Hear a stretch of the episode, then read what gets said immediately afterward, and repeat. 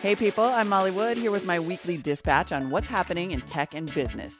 All right, it's been a whole week of the big RSA security conference in San Francisco. And in case you were wondering whether the security industry and the feds have found some common ground on this issue of encryption, well, This is the number one discussion topic at RSA this year. That was Elad Yoran. He's executive chairman of this company called KoolSpan. They make tech that encrypts text messages and calls between phones as long as you're both using the same app. So I know it seems like pretty obvious that he would be against the FBI's efforts to force Apple to open up its locked iPhone. But Elad here, he's got a more complex background than that. He was an officer in the US Army, he served in Somalia, and he was a tech advisor to the FBI. And even so, I do not believe for a second that this is just a one time, this device only request. That once the president is established, it will be multiple devices and it won't just be this one and it won't just be the FBI, it'll be law enforcement uh, across the board.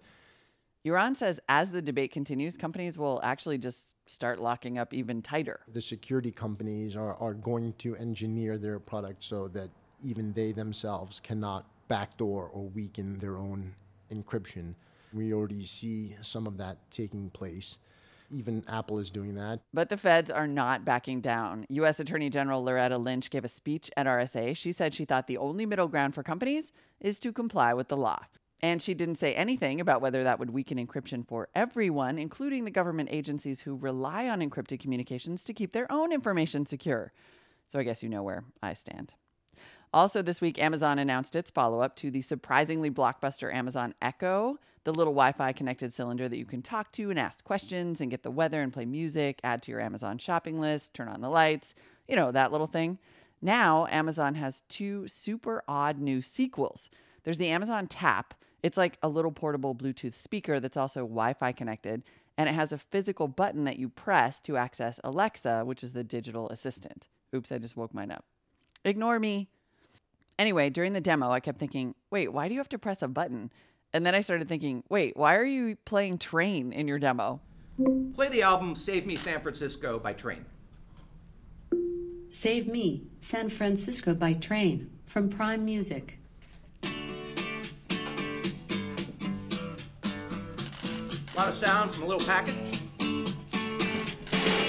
I used to. Next song. Yeah, next song, please.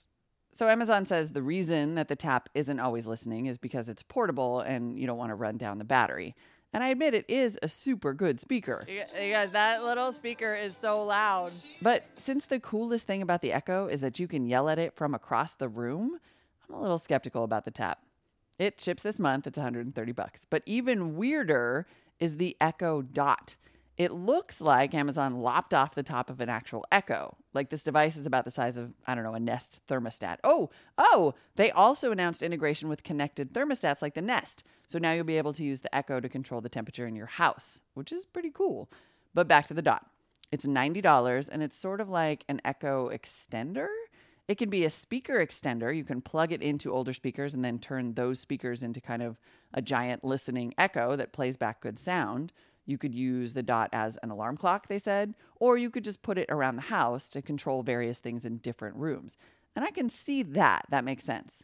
But then Amazon said you can only order the Echo Dot if you already have either an Amazon Echo or a Kindle Fire TV, which has the Alexa assistant built in. Basically, you have to use your voice to order the Dot. But so I'm thinking, like, I get this. It's like a Sonos deal. You buy a base station and then you get some dots and you connect them around the house. And maybe they could all play the same music in each room, or you could control something in the basement with a dot on the top floor. I'm digging it. So I asked this Amazon product manager, is this like a base station type thing, not a standalone device? Oh, it can absolutely be a standalone product. Oh, well, all right. Well, so could it do like this cool network device thing where they all act in concert, like I described before? Uh, no, not, not not yet. Okay. Well, okay. But so then the ordering thing, that just must be like a stunt, right? For now. Later, I'll be able to order it as a standalone thing. I can't really speculate how we'll uh, release it once we, you know, continue. We, uh, that's just our approach right now. So I still don't totally get the dot.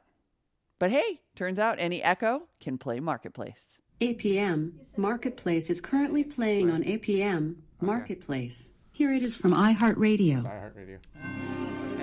Coming up on the program today, climate change and the high. All right, that's it for me this week. As you are listening to this, I'm actually off work. I'm taking a couple days off because, as anyone who has talked to me recently knows, this week is my school's fundraising auction, which I co chair. I run solicitations for it. It's kind of like a second full time job because I'm an idiot, and it is my second year doing this, which makes me even more of an idiot. But this year, of course, I was not happy just to co chair the auction. Oh, no, no. I had to tech it up. I wanted to modernize. I made us do a platform switch to this new software, and I got my engineer friend to do all this research and find the most user unfriendly, but oh so powerful fundraising auction software on the face of the earth. It is like the Linux of fundraising platforms. It can do anything, but the user interface looks basically like a bathroom.